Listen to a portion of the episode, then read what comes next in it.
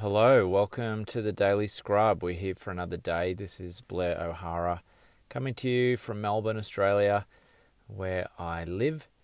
And today I just wanted to talk to you about finding some light in that dark tunnel if you happen to be there. I spend a lot of time and for no monetary gain giving advice and help to others who are asking for it. And I do this online and I do this offline. And I'm not one of those people that sprouts the gospels and sings from the whatever the stands are uh, and just preaches to people. It's not my style. Uh, I love talking about the stuff we talk about on the Daily Scrub, but I don't give it away lightly. So, in that context, you know, there's a lot of people out there who just seem to be trapped in darkness, in feelings that are not great feelings that are awful and unpleasant and uncomfortable. And no matter how much positive advice I give, other people give, it seems like they just can't see it. They can't feel it. They must imagine that it's there but there's just no glimmer of hope. I had that moment once for a brief period, so I know what it's like. However, I've been fortunate enough to be built with a half a glass half full kind of outlook so no matter what bad shit happens, there's always some light, there's always some hope, there's some way through. So when I come across people that are really battling with the demons, their demons, because that's what they are tangibly, it's very hard to accept when they can't grasp any prospects of hope. When all the positivity that's kind of shown their way, when people are lighting the path for them, they still can't seem to, to see it. They still can't seem to find a step to come into that and it's very sad. It's very, very sad. And sometimes these people, it, it gets worse. They're, they they feel like there's no alternative to finding a way through, and and you know they're left with not many options in their in the state of mind that they're in. And this does sadden me because I I've been lucky enough to have that ability to to kind of find a way out. And I'm really grateful for that. I'm really really grateful for that that gene that's on that's giving me that hope when maybe there is not a lot of hope. And so where I'm going with this is I feel like there's so much beauty in the world, there's so much joy, there's so much happiness, and it comes through in the things that we see in our eyes, that the landscapes, whatever it is that visually excites you It comes through in music. There are so many amazing pieces of music that can inspire and uplift a person. There's I'm talking about sensory experiences now. There's things that we we taste and smell that delight us. Now, we've talked about this. Some of them aren't particularly healthy, but there are other things that are uplifting. And as I said in the last podcast, there's things that we can eat that will lift our mood. It's been proven to lift our mood and to get us out of a slump. And of course, things that we touch. And my mind is drawn to pets like animals.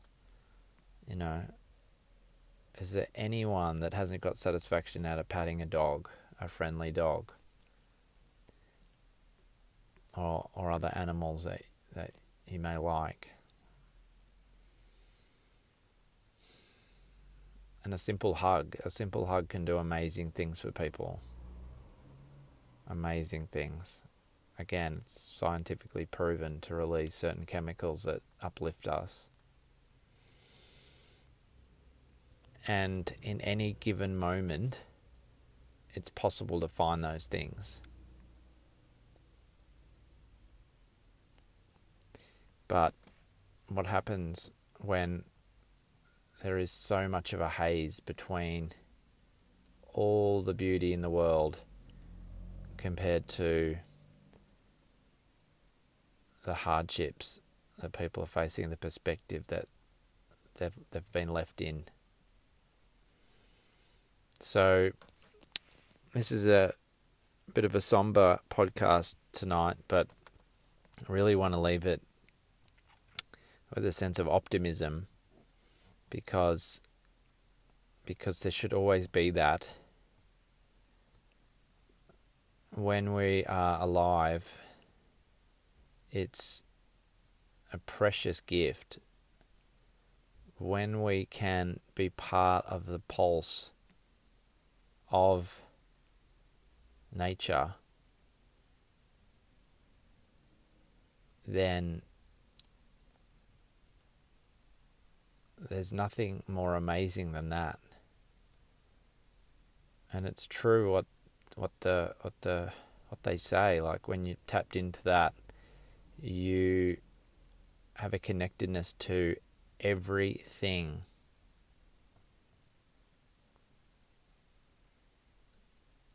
And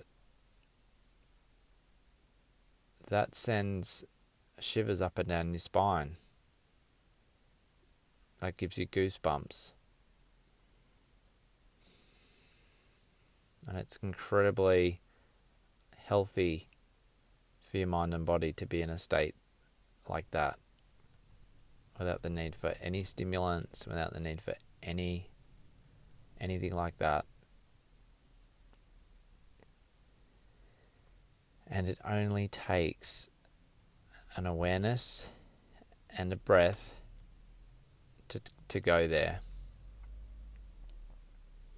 In other words, it's it's, it's free and it's always there.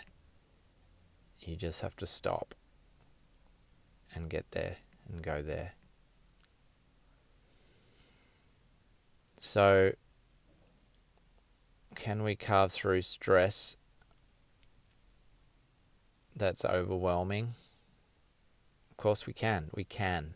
We 100% can.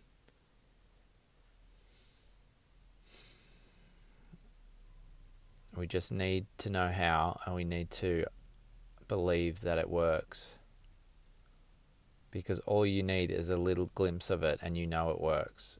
You just need a little taste of it and you're it. You are there. It's your experience and nobody can deny it.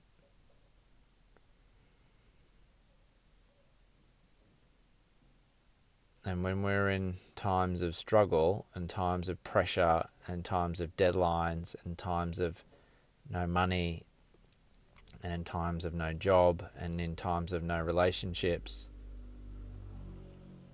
There is that. And when we have all those things and we forget that, there's something missing. There's always something missing when we don't have that. So let's start there. Start with that breath, start with that awareness, or that connectedness, and build everything else around that. That's the centerpiece. That is the centerpiece because why? Because it's the most stable thing you will ever know. It can't be denied to you. And nobody can deny it either.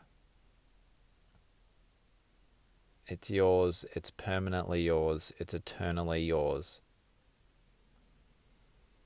So let's start there. Let's start there. And when we forget to go there, let's let's just take a second and remember what we're capable of.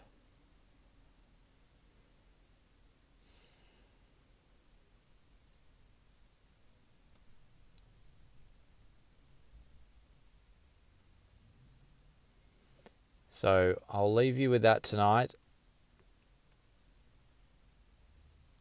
I'll leave you with that thought, that concept, that action, that awareness,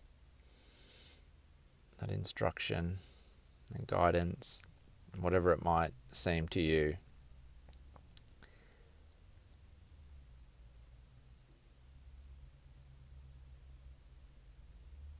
So I'll leave that with you.